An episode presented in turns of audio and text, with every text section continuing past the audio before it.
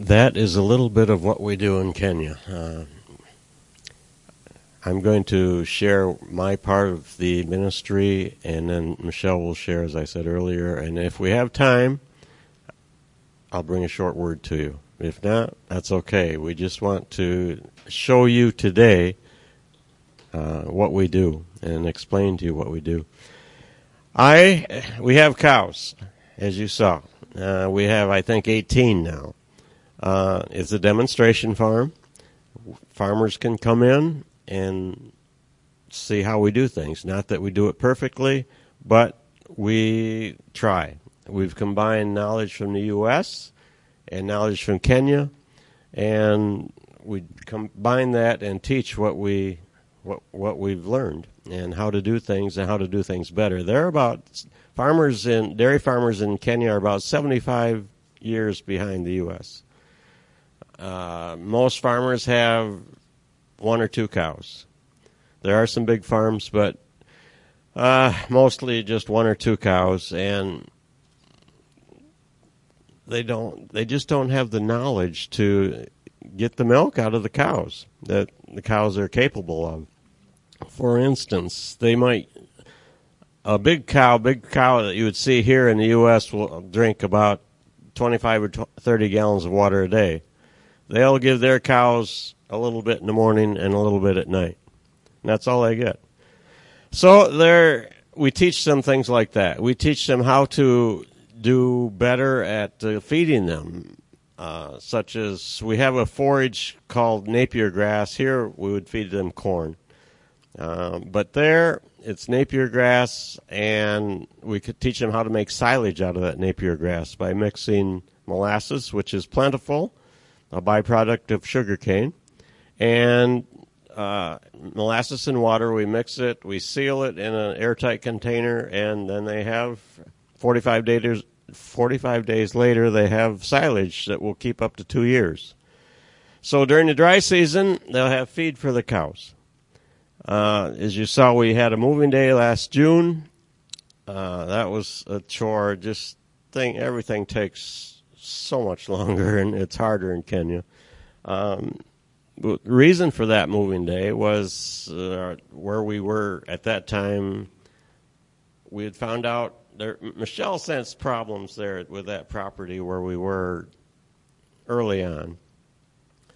Uh, about three weeks before we moved, we found out that the brother-in-law to the owner of the house was a well-known witch in that area. And the cows weren't doing well, and we we we believe that uh, in that on that farm they that's why because of uh, demons. Um, it, the stretch of road between our in front of our house, about a mile and a half, probably every week there was a an accident that killed someone. So demons are present. Don't ever think they're not. Uh, but we moved, and things are much better where we are. We go out into communities and have seminars teaching the, th- the knowledge that we have to give. We teach them um, artificial insemination, which is it's there, but they don't see the benefits of it. You want to improve the next generation. Also, just before we left, we talked with a representative, got information on John Deere does grants in Kenya. John Deere is very, it's a big concern in Kenya. We talked with a representative, and there's a good possibility that they'll grant us a tractor when we go back. We've got to get so we're pray about that. Uh, and it not just a little tractor, 75 horsepower tractor. So that would be immense. Um, you know that that's my part of it in short. But what we're going to do, what we're beginning when we go back, we want to branch out into a rescue home for girls. And Michelle's going to come now and uh, share that part of it and a lot more with what we've been doing. Good morning, everybody. So, as Dennis said, we have cows. I love the cows, but you know, Not at 4:30 in the morning. um, it's not my joy, and but I love to see what what it does in our community. I love to see what um, that the people see us as hardworking because a lot of Westerners that come into Kenya are more in the management positions they in years past. And we, we might be a managing position, but we are up every morning. We're milking the cows. We're until probably a year ago, we even took the milk into town and sold it every day. But now we have a guy that comes in and and does that for us. Um, my passion more is the kids. When we came to Kenya, there's kids all over the place, and um, just to get to know them more, to have them not be afraid of us, because um, at first they would cry and scream, and because we look so different. Um, so I started years ago doing vacation Bible schools and um, going into schools and orphanages and such. And as that progressed over time, I started getting involved in like um, a detention home for kids who have been in trouble. Um, at that point, there were about 100, 125 boys that were finishing up a sentence. Um, they've been convicted of um, um, wide, wide variety of things. Some of them were, were, were on for murder or rape or aggravated assault. Some of them were just for, um, not just, but for stealing or something like that. Um, and I loved that place. But over time, God just kind of moved my heart out of that place. Um, but I was still there. I wasn't the right timing to leave yet. I got involved shortly after that in a um, kids' prison. And you saw some of the pictures back there, the kids in the um, like a peach colored shirt. I'm not supposed to take pictures of them, but um, don't tell anybody, okay? um, these kids, same thing, but they're waiting for trial. A lot of these kids are. So in this remand prison, you have kids that are, um, you have three different dorms. Over here, you might have uh, a, um, a girls' dorm.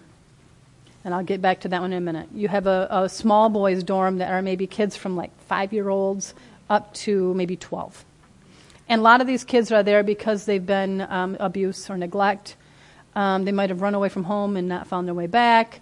Um, a family member might have died and pushed them. Everybody else pushed them on the streets. Um, nobody was to take care. Nobody was there to take care of them. Some of them are there because they've done things. Usually, it's petty crimes, it's theft, but they're hungry. They have to eat, so you do what you got to do. Then you have another group of kids that are the senior boys, and those are maybe kids that are boys that are maybe 12 to 18. Most of these boys are there because they belong there. They've done different things. And um, some of the same crimes that our youths do here, they do there. Um, um, this is where I met that boy Bonfus. Bonfus was waiting six years for trial. He was never convicted for those six years, waiting for trial. When I started going into this home, Bonfus came to me that first week and said, I need more than what you can give the rest of the group. And I said, Okay, if you're committed, I'll, I'll come early and we can disciple, I can disciple you for you know, an hour and a half or two hours a week. He says, Okay, but I need homework every week. Okay. In fact, before I could come here this term, he wanted me, even though he's in Bible school, he wanted me to give him homework, enough for three months. Um, yeah. So he's hungry. I mean, I can't keep up with this kid. He's so hungry. Well, Bonfus was waiting for trial for murder. Um, his mom was sitting in the prison next door to her, uh, next door to him, and that prison has about 1,800 men and about 325 women. So occasionally, when I would visit him, I would record him, even though I wasn't supposed to, and I would take that recording to his mom, because from a mom's heart, I wanted, I, I'd want to know my kid was okay, you know, because they're not going to tell you. And the joy on her face was just unexplainable. She was just so thankful. We didn't speak the same language. Um, but we didn't always need to. I usually brought a translator with me, but Um, it was just beautiful. Through my time with Bonfus, um, I, it really became clear to me that there was no plan to help him once he got out. If he got out, we were praying that he would get out. So we just started believing in faith that he was going to be out and making a plan. And you know, when we walk, when we are in our faith, we have to walk it out. So you have to make a plan ahead of time sometimes to to make it to really start happening to grow your faith. When Bonfus was um, released in um, August, he um, had nothing but the shirt on his back, the borrowed clothes he had on, because the clothes he came in with six years before didn't fit him anymore. He had nothing. And um, praise God, we had seen this kind of ahead of time. Um, God really revealed a lot to me concerning him. And I'm not saying I have it all figured out, but really, he was really working in my heart.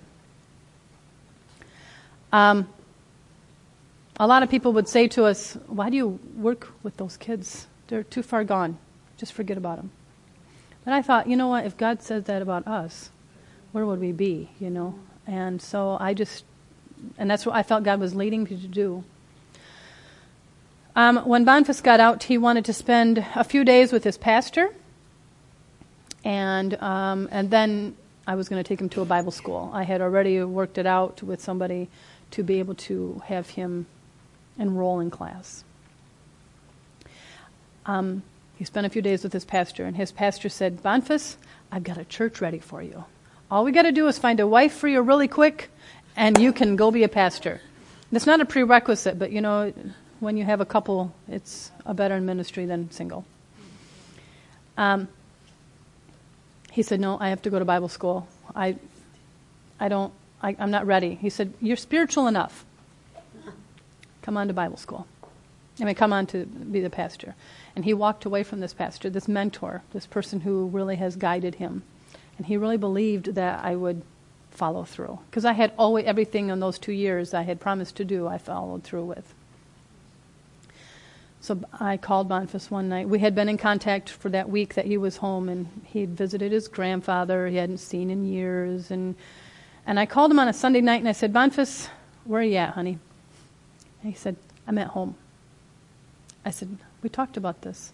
You can't be home home was not a safe place for him because the people that put him in there destroyed the home that he was in, and they were coming after him.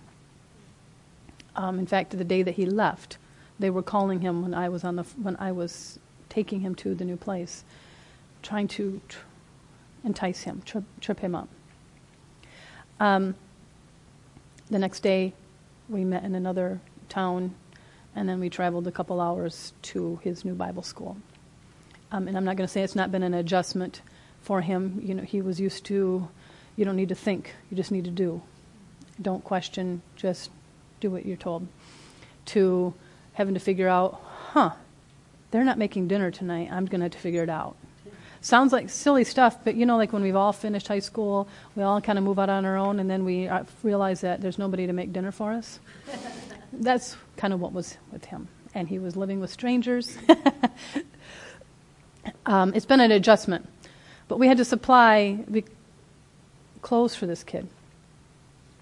And he doesn't have the volume of clothes that you or I have, but um, he, when I dropped him off at Bible school, I stayed a couple nights with him, and he, I, I brought clothes with me from, either from my son, who's um, Joel, who's had extra clothes, or from I went to the markets and found clothes for him. We stopped at a little mm, little store, and I said, "Bonfus, I'm just going to be your mom here. Do you have any underwear?" and he looks at me, and I said, "Just go pick some out."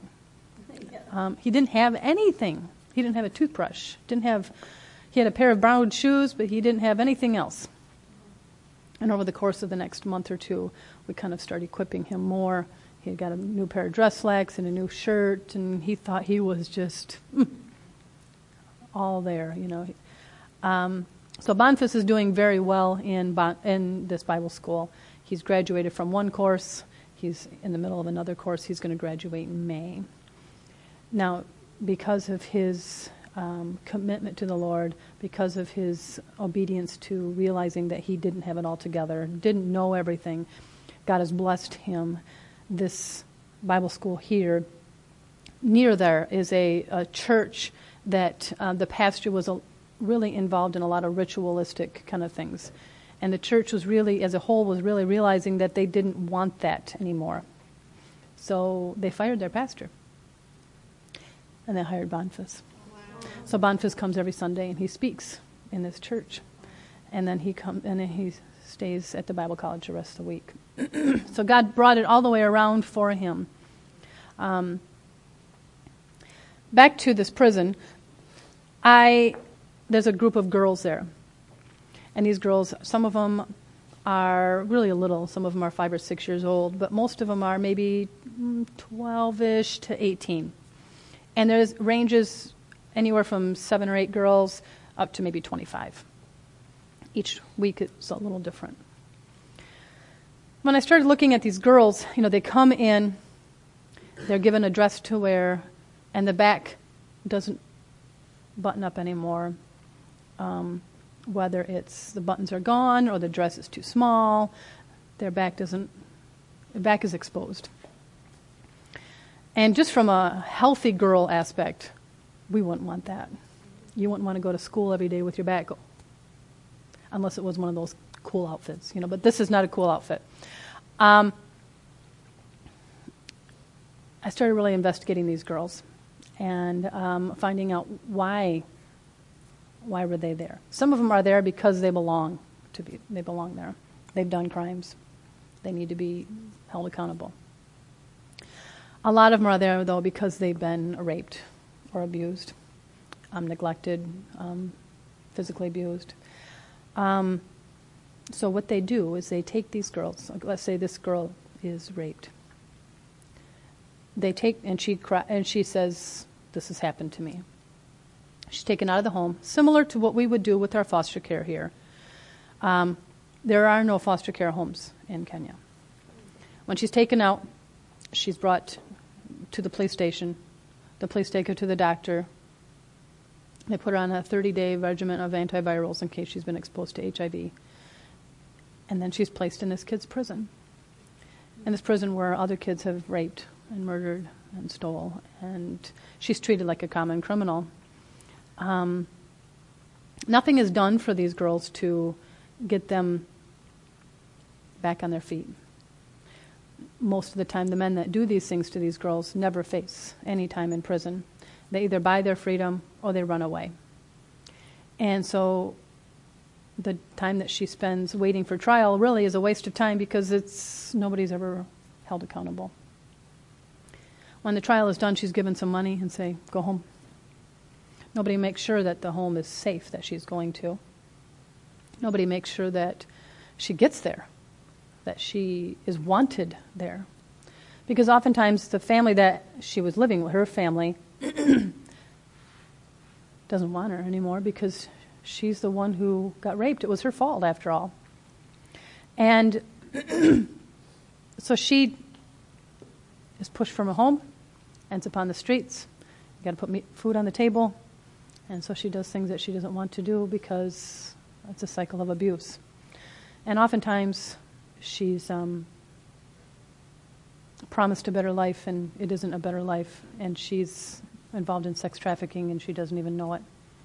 She doesn't understand the value of, that God wants, that has on her life. She's never been taught that. So, May, oh, thanks. May, God started working in my heart, really started revealing all these things that I've been learning over the years and started pulling them in. And you, have you ever had a time where God started revealing to you some what He had for you, what things that He and you're like, I can't. Wait a minute. I'm just a little girl from Kent City, Michigan. I can't do that. I don't. I've never been raped. I've never been ABCD. I can't do that. I don't know how. And we can rationalize away, and oftentimes that happens in our Christian life. A lot of people, they say, Well, I can't do that. I don't know how, and they walk away from it. Well, there was no walking away. When I found this really started, when God really started revealing it to me, um, it just, oh, I, I couldn't breathe. I couldn't even talk to my husband about it. Because I felt like if I said it, that meant it was happening. And I wasn't ready to have it happen yet, you know? well, then I thought, well, and God tricked me again because I thought, if I talk to my husband, you know, he says no sometimes, so he'll just say no, and then I'll be good, you know? I'll, I'm submissive wife and, you know, all that, you know? Yeah.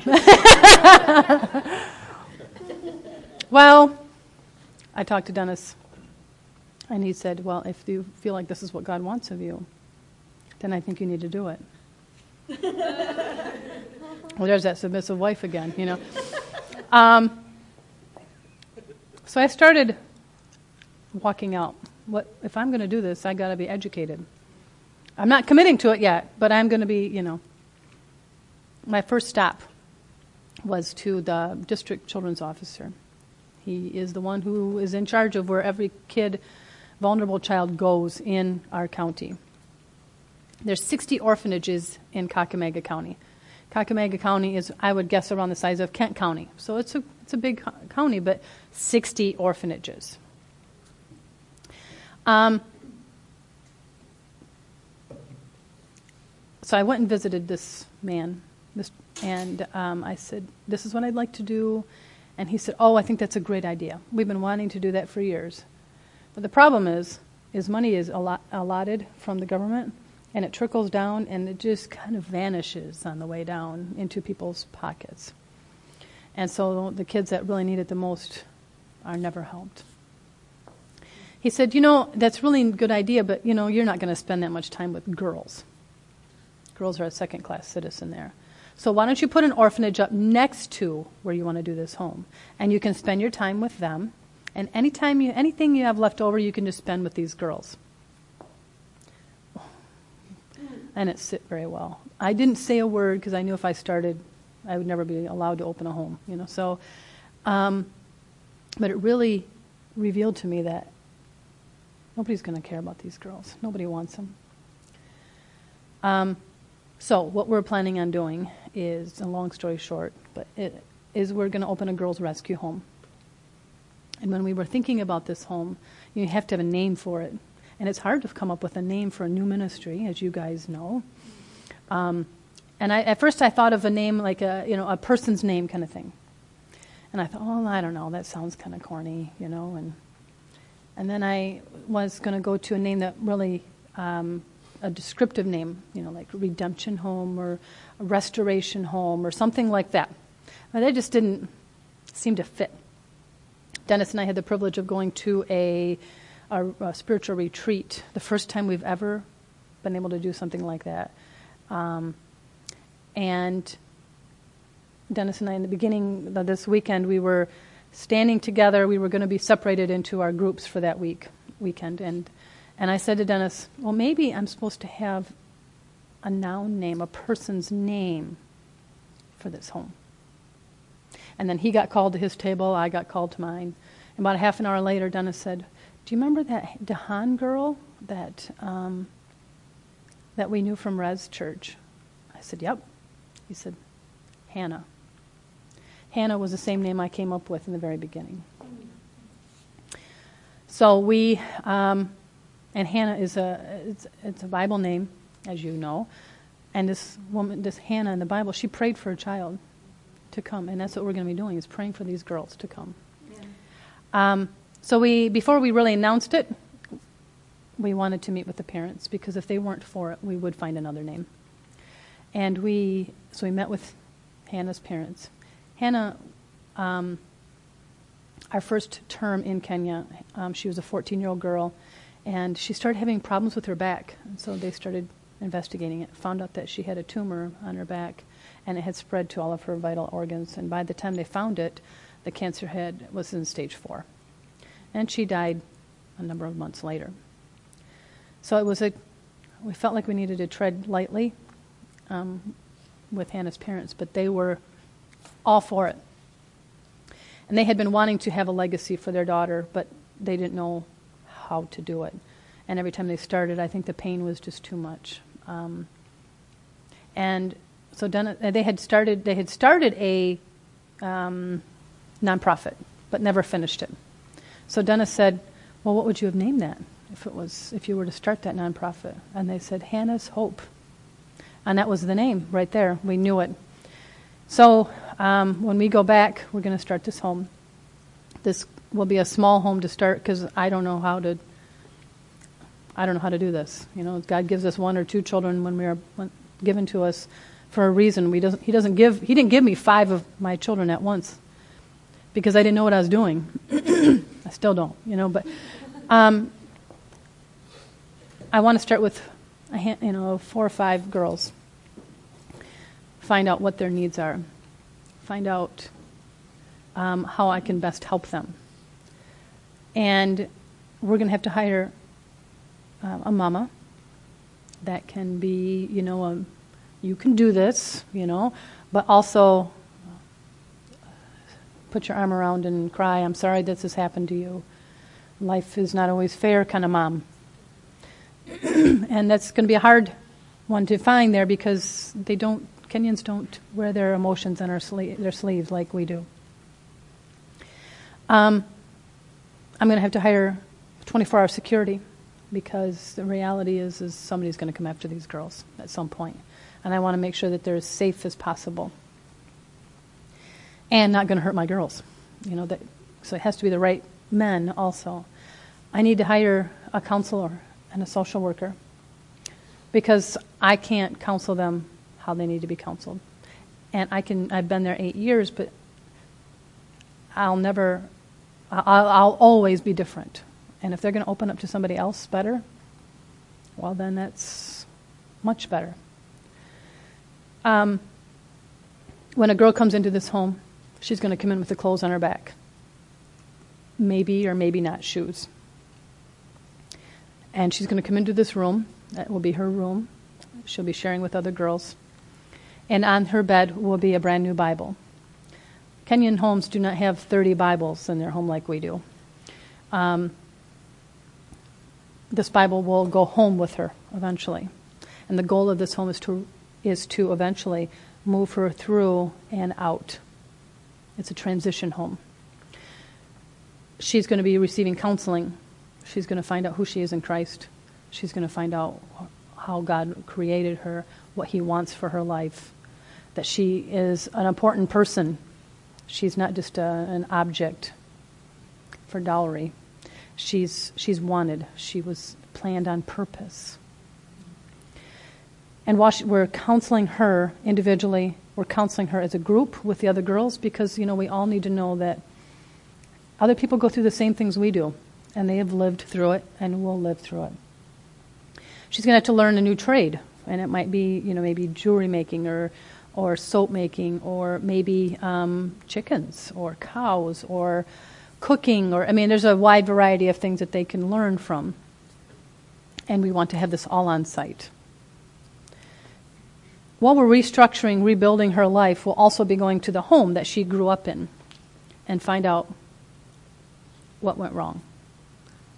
Um, what kind of home is it? Is the person who abused her still in the home? Um, if she were to go home, is she wanted? Kind of, and we'll need to re, um, we'll need to counsel that family to change their customs, which is huge, to want that daughter back. Is she safe there?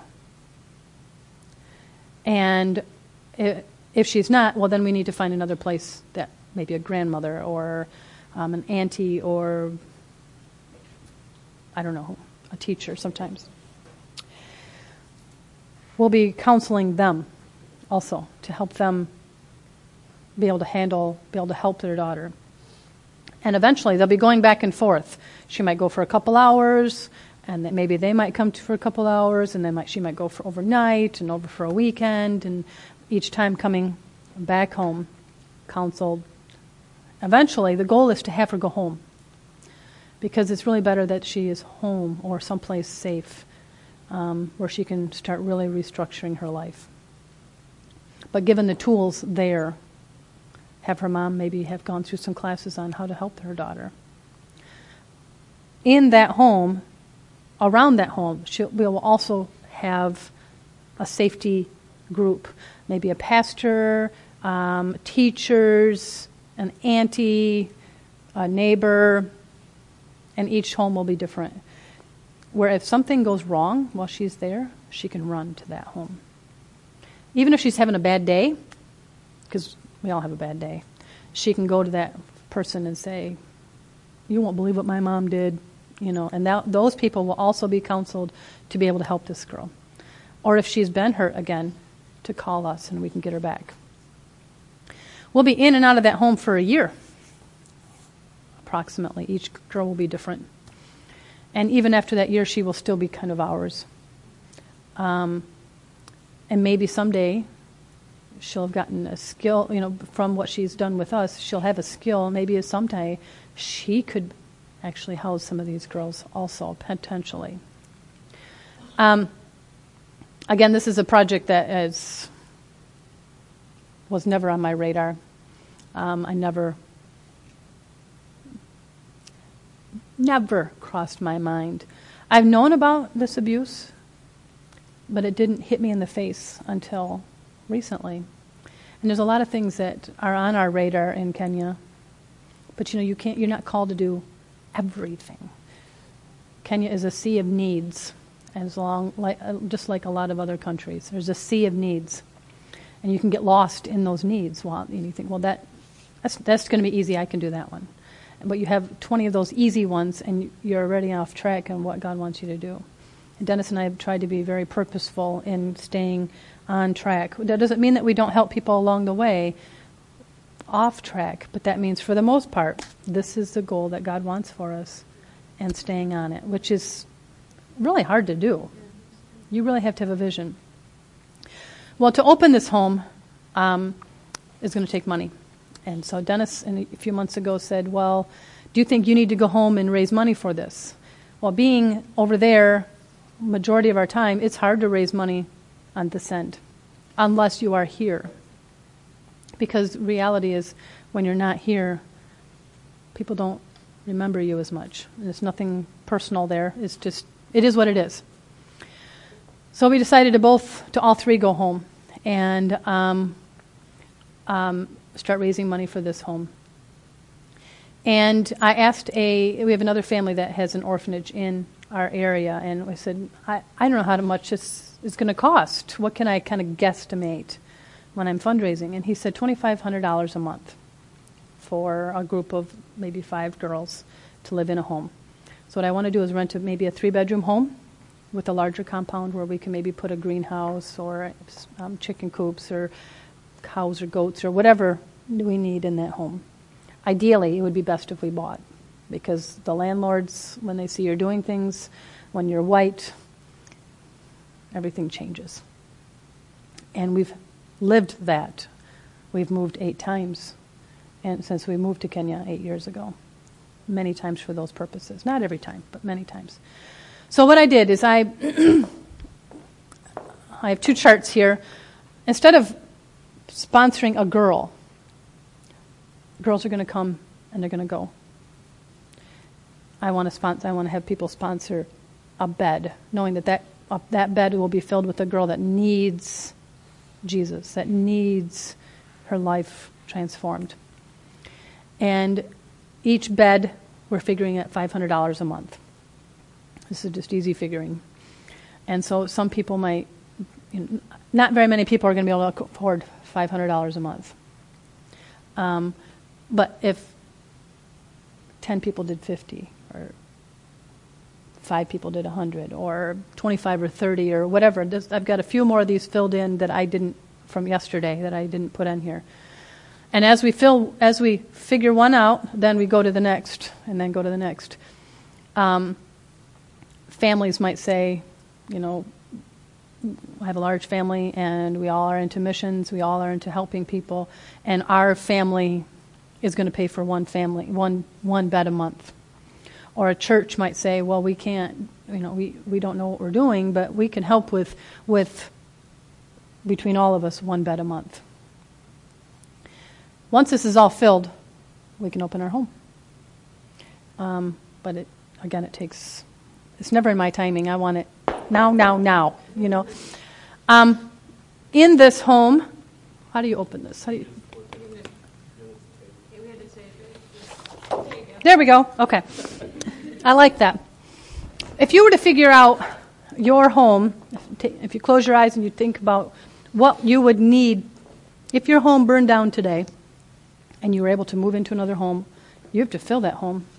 You have to fill it with uh, furniture, a bed for you to sleep in, uh, maybe a dresser, um, a table, um, a couch, chairs. You had to have a, a towel to dry off when you take a shower. You need to have a sheets on your bed. All these things. Maybe curtains on the wall, on the windows to make sure that people don't look in and just looks more cosmetically beautiful. So what I did is I divided it into these four different areas. Figure three bedrooms. I need three bunk beds and one one double bed for a mom because she needs her own space. Um, this is just this is not everything, but this is a majority of what we need. And we had spoken a church in Missouri um, a couple weeks ago, and a lady came up to me afterwards and she says, "I want to buy a bunk bed." So she bought it. It was two hundred and twenty-five dollars. She bought a bunk bed, and that's it, and mattresses. Some people come and they say, I, "I'd like to put curtains on the windows." Curtains on the windows are not. They're they're a function. They're not just for beauty. There, people they at night they close their curtains so that nobody can see in at night. So it's a safety feature also, um, and it looks more homey also. But um, living room, table, living room, and dining room. We need a, we need couches for these girls to sit on. That's home. Now they're not going to be you know lazy boys like we have here. They'll be much simpler, but they'll be something that is home, something that they can feel safe in. Kitchen. Um, you know, we, our kitchens are full of double than what we need, but this is this is just enough to get them started. Um, and we have to have an office that's whoops that's a requirement from the government that we have to have an office with a computer, which we'd want anyway. You know, computer and desk and chairs, and some of the counseling would be done there. The initial um, placement when she comes in would be done in this office. So this is our end of year needs. If people are wanting to give at the end of the year, this is what some of this can go for. And anything that is put towards this, you can pick what you would like to give it towards. And it's, it would be earmarked, like that bed is earmarked with that money. Um, some people want to give a certain amount before the end of the year, and this is, would be something that would be great. Uh, otherwise, some people don't care about the end of the year giving. They want to do something on a monthly basis. And every dollar that would go into, come in, would go towards these girls. Um, I've said a lot in a few minutes, but does anybody have any questions?